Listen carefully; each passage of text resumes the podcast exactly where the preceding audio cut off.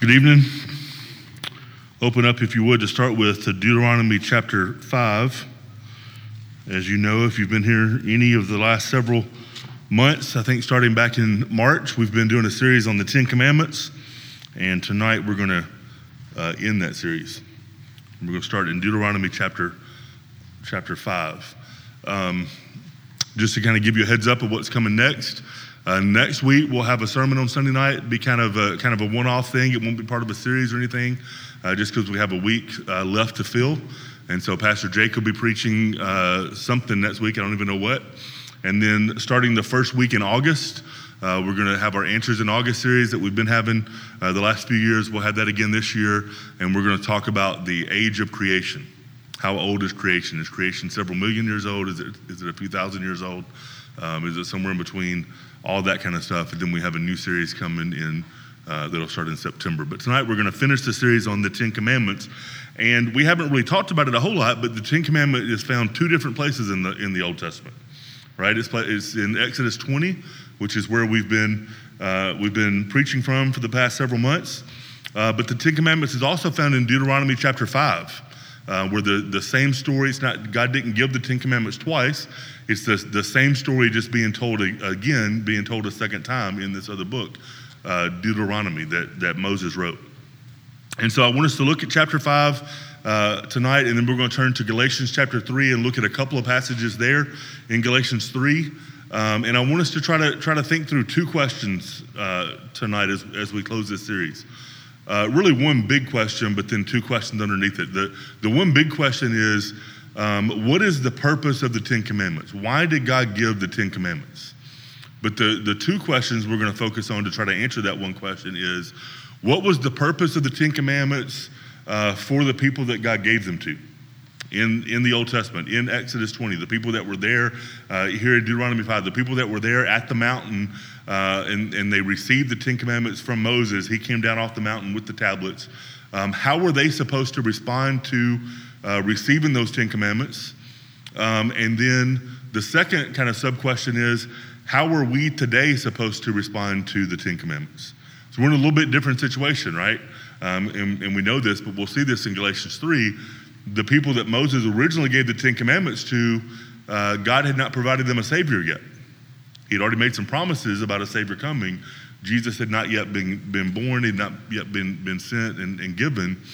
We're on the other side of that to where now we do have a Savior. We do have a have, a, have, have the Lord that, that God has sent and that has come and died for us. And so, how what what was their response supposed to be, and and what is our response supposed to be? So so look at look at Deuteronomy five. I'm not going to read the whole thing because Josh uh, already read it as our as our call to worship. Uh, but the the the first uh, let's see the first 21 verses are uh, are the Ten Commandments right? The same thing we've, we've read from Exodus 20. Uh, the, the 10 words, the 10 commands that, that God gave. And then starting in, in verse 22 is the people's response. And, and Moses recounts what they did and how they, how they responded. And, and we get down to verse 27, and he writes this He says, Go near. This is the people telling Moses to do this. They tell Moses to go near and hear all that the Lord our God will say and speak to us all that the Lord our God will speak to you, and we will hear and do it. So, if, if you remember from that other section that Josh read earlier, um, it's almost like they're kind of afraid of God, right? They're saying, We don't want to hear from him directly lest we die, because who's ever heard from the Lord directly and didn't die? It's, it's like they're kind of a, a, uh, uh, afraid of God, a, a healthy kind of being afraid of God. And so they tell Moses, Go, you go talk to God, and then you come back and tell us what God says, and, and then we'll do it. And I, I don't think this is necessarily their mentality, but, but as, I, as I read through that, that section, 22 to 27, I kind of almost get the feeling like they're saying, just look, we'll do whatever it takes to get him away from us, right?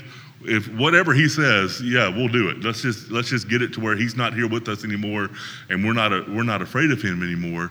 And so they declare uh, to God or to Moses, "You go get the words for us, and we will do it. And so a couple of questions come to mind just off, the, uh, off of that uh, immediately. The first one is, will they do it? They say, go, go, go get the words from God, come give them to us, and whatever God says, we will do it. The first question is, will they do it? They say that they will. They say that they're going to. They, they, they make this profession that they will. But will they, will they do it? And then the second question that comes to mind is, should they do it? Should, and should they commit themselves to doing it that way, right? And obviously, our first answer is, well, of course they could, if, or of course they should. If God gave them these commands, then of course they should try to do them. They should try to follow them, right? But it depends on why they're trying to follow them. Depends on what they're trying to accomplish by trying to follow them, whether they should or not. What's the purpose of the Ten Commandments? What should their response have been, and what should our response be as believers in Christ now? So let's let's turn to Galatians chapter three, uh, and we're going we're going to look at two two passages. They're both in chapter three. Uh, the first one there is in your in your bulletin, verses ten through fourteen. Really, really kind of preaching three different texts tonight, but I didn't want to put that in the bulletin because I was afraid y'all wouldn't come. Uh, but we're really going to look at kind of kind of three passages. That one in, in Deuteronomy five, and then two here in Galatians chapter three. So, so first of all, verses ten through uh, 10 through 14. And, and let's think through how should the people of the Old Testament have responded to these Ten Commandments. And even we can think about today, how should people, maybe there's some of us here even right now, how should people today that are that are that don't have a relationship with, with Jesus use the Ten Commandments or respond to the Ten Commandments or um, relate to the Ten Commandments? So starting in chapter chapter three, starting in verse 10, Paul writes this. For all who rely on works of the law are under a curse. For it's written, Cursed be anyone who does not abide by all things written in the book of the law and do them. Now, it's evident that no one is justified before God by the law, for the righteous shall live by faith. But the law is not of faith. Rather, the one who does them shall live by them. Christ redeemed us from the curse of the law by becoming a curse for us. For it is written, Cursed is everyone who is hanged on a tree, so that in Christ Jesus the blessing of Abraham might come to the Gentiles, so that we might receive the promised Spirit through faith. Okay, so Paul's here contrasting the law with faith and how is it that we're justified? How is it that we receive the Holy Spirit? How is it that we're made right uh, with God? And he says very clearly, we just read it at the, the, the very first verse there, the, the very first part there, verse 10. He says very clearly that the law brings a curse, not salvation. The law brings a curse, not salvation. And in fact, the law can't bring salvation. The law can't bring salvation. But that's not a weakness in the law. That's not, a, that's not something that, that, that's that's a problem with the law because the law was never meant to bring salvation to start with. Okay? Uh, the, the law was given to prove to us in, in no uncertain terms that we can't measure up to the standard that God sets.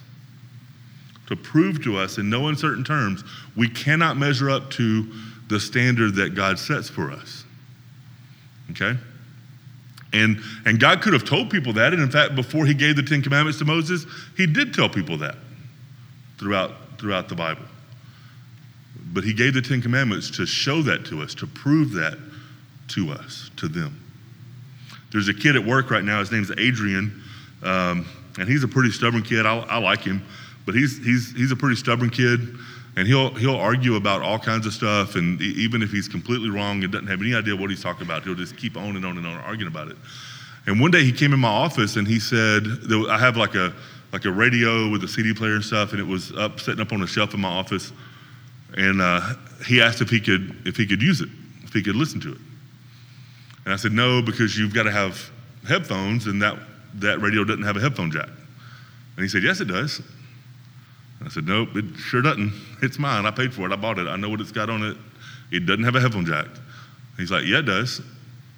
And I said, It, it doesn't have a headphone jack. I'm, I'm telling you, it doesn't. It does have a headphone jack. You're just wrong. It has a headphone jack. I'm like, It doesn't. And he just kept on back and forth. And I said, You know what? Get it down, look at it, and prove to yourself it doesn't have a headphone jack. And of course, it didn't have a headphone jack, right? But, but finally, I said, get it down yourself. Look at it yourself. Prove to yourself. You're not going to believe me when I tell you this. Prove to yourself that it doesn't, that it doesn't have a headphone jack. And, and, and God gave the law kind of, kind of in, that same, in that same way to prove to people that we can't measure up, to prove to us, to me and you, that we cannot measure up to God's standard. Uh, and, and, and, if we think we can, you know, if, if, preaching through the Ten Commandments the last several weeks, maybe you're sitting there thinking, Amen, I'm doing that, right? Amen, I'm, I'm, that describes me right there. Maybe, maybe that's what y'all are, y'all are thinking. I hope not, but maybe. Uh, but if that is what we're thinking, we can look to the New Testament and see Jesus expands the law or, or, or uh, takes it, takes it a, a few steps further. Um, and and the, the, the Ten Commandments say, You shall not murder. But Jesus says, Yeah, that's right, you shouldn't murder, but also you shouldn't hate. You shouldn't have anger in, in your heart, right? Uh, the Ten Commandments say you shouldn't commit adultery, and, and, and Jesus says, That's right, you shouldn't commit adultery, but you shouldn't even lust after someone in your, in your heart. The Ten Commandments say you shouldn't bear false witnesses. Jesus says, Yeah, you shouldn't bear false witnesses, but you shouldn't even make an oath to begin with. Just let your yes be yes and your no be no, right? Jesus takes it a step further and moves it from an external thing to an internal thing, right? The Ten Commandments prove that we can't obey, we can't do the things that God wants us to do. And, and then Jesus takes it the next step further and, and proves to us that we can't even want to do what, what God calls us to do, right? The Ten Commandments were given not to provide salvation, not to bring us a way to, to please God or to be united to God, but to prove to us that we can't measure up to this standard. Uh, uh another thing Paul says here in verse, um, in, uh, in, in, this passage here, verse, um, verse 11, he says, It's evident that no one is justified before God by the law. The righteous will live by faith. He says, The law is not of faith, but it's the one that does them shall live. Christ redeemed us from the law. Uh, but, he, but he also says that, that, that we have to keep all the law. If we don't keep all the law, if we even just break one part of the law, then, uh, then we're guilty of, of all of it. All aspects of the law must be, must be kept. And again, this is not a failure or weakness of the law. This is not the purpose of the law. It wasn't, it wasn't given to us that we would obey it and earn our, our righteousness with God. It was given to us to prove to us that, that we can't. And so, looking back to Deuteronomy 5, you know, when they received the Ten Commandments, they said, they, they said Yes, we'll do it. Well, that's a good response because they're going to try to obey. If, if God's the Lord and He's given them His command, that they're going to try to obey, and, and, and they have that as their intention. And, and yet God didn't give it to them so that they would obey it. God gave it to them so they would try to obey it and see that they can't obey it. Which takes us to the second uh, the second use of, uh, of the Ten Commandments, the second reason that God gave it. So it can't provide salvation. It can't, it, it can't, uh, it can't bring us to God and reconcile us to Him. So then why did God give the law? And that's the, the exact question Paul asked just a few verses later. Skip down to verse 19. Still Galatians 3, look down to verse 19. He says, Why then the law? If the law wasn't given to provide salvation, then why was it given? He says it was added because of transgressions until the offspring should come to whom the promise had been made. And it was put in place through angels by an intermediary. Now, an intermediary implies more than one, but God is one. Is the law then contrary to the promises of God? Certainly not. For if a law had been given that could give life, then righteousness would indeed be by the law. But the scripture, he says, imprisoned everything under sin so that the promise by faith in Jesus Christ might be given to those who believe. Now, before faith came, we were held, we were held captive under the law, imprisoned until the coming faith would be revealed. So then, the law was our guardian until Christ came, in order that we might be justified by faith. But now that faith has come, we are no longer under a guardian. So, why was the law given? Why then the law in verse 19? The direct answer he gets to in verse 24. So then the law was our guardian until Christ came to lead us to Christ. This is the second, uh, the second thing God uses, or the second step of the process that God uses the, the reason that he gave the law. He gave it to prove to us that we can't measure up to God on our own and to prove to us that we need someone else to come and measure up for us. And God has sent that person in, in, in Jesus. The law imprisoned everything under sin for the purpose of leading us to Christ. Paul says the law is a, is a guardian, or if you're using a different translation, it might say a tutor, right? It's, a, it's, it's there to lead us, to, to guide us, to take us to Jesus. In, uh, in, in, in some places where they have kings and queens, sometimes a, a, a baby will be the heir of the throne, right? There was a time, I think it was uh, King Henry VI of, of England, and he became the king of England, the king of Great Britain, uh, when he was eight months old, eight months and 26 days old. He's the king, right?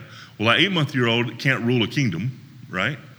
And so what happens whenever there's someone who becomes a king that's under 18, they're given in England is called a, a regent. And it's someone that's there. It's like a guardian that's there to help them and to mold them and to guide them and help them uh, to, be, to, to get ready to rule the kingdom, to get ready to become the, to become the king. And once they become 18, the regent goes away. The regent has no more authority. The regent has no more power. The, the king comes into his own, or the queen comes into her own, and they're now ready to rule for themselves. And Paul says that's, that's the role the law has. The law was given as a, as a tutor, as a, uh, as, as, a, as a guardian, as a, as a regent to lead us, to prepare us for, get us ready for the Savior that was going to come. And once we have the Savior, now the law goes away and we're no longer under that guardian. We're now under, under Christ. I don't know much about her or even about this situation, uh, but, but I've, I've heard in the news recently something about Britney Spears and that she's under a, uh, under a conservatorship. That she's got all this money from when she was, uh, you know, famous and making songs and stuff, and but she doesn't get to spend it, and she doesn't get to make to to uh, to make decisions about how it's going to be used.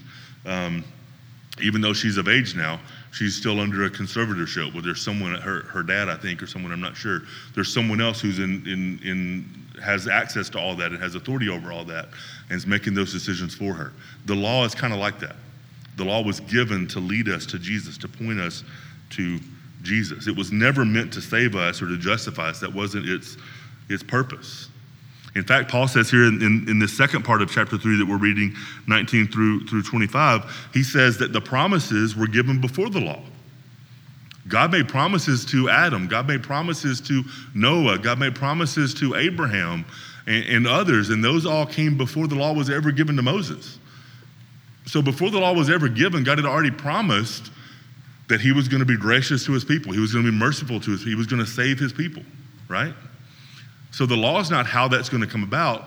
The law was a guardian to lead us to the, the promises, to lead us to uh, to lead us to, to Jesus, the Savior, that God would provide in fulfillment of those promises. And we see that here in these in these two passages. Back in the back in the first passage, look back to, to verse 13. He says, Christ redeemed us from the curse of the law by becoming a curse for us. For it's written, Cursed is everyone who is hanged on a tree, so that in Christ the blessing of Abraham might come to the Gentiles, so that we might receive the promised Spirit through faith. The law was to show us our need for Christ. The law was to show us, uh, to, to drive us to Christ in desperation that we can't, we can't do this ourselves. We can't measure up to the standard ourselves. We need someone else and drive us in that desperation to Jesus. And Jesus himself was the fulfillment of the promises. Jesus was the plan the whole time, right? People living in the Old Testament, people living in the time that Moses brought the, the Ten Commandments down from the, from the mountain on the two tablets and gave them to the people and read them out to the people. The plan never was here's what you should do in order for God to save you, in order for God to be your God, right? We, are not going to turn there and read it, but you may remember the, the way that Exodus chapter 20 begins in verse 1 is, I am your God. Therefore, do these things. It's never, hey, do these things and I'll become your God.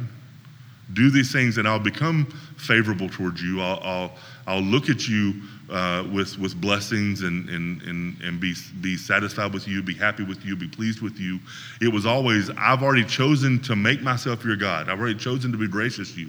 I've chosen to, to save you. I made these promises that I'm going to uh, that I'm going to provide for you because of that, now here's how you should live, right? The promises were first.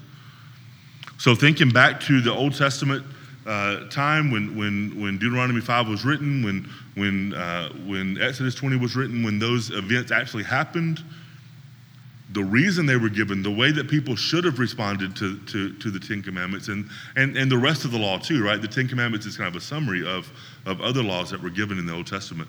But the way people should have responded was, this is too, this is too much. This is too hard. I can't do this.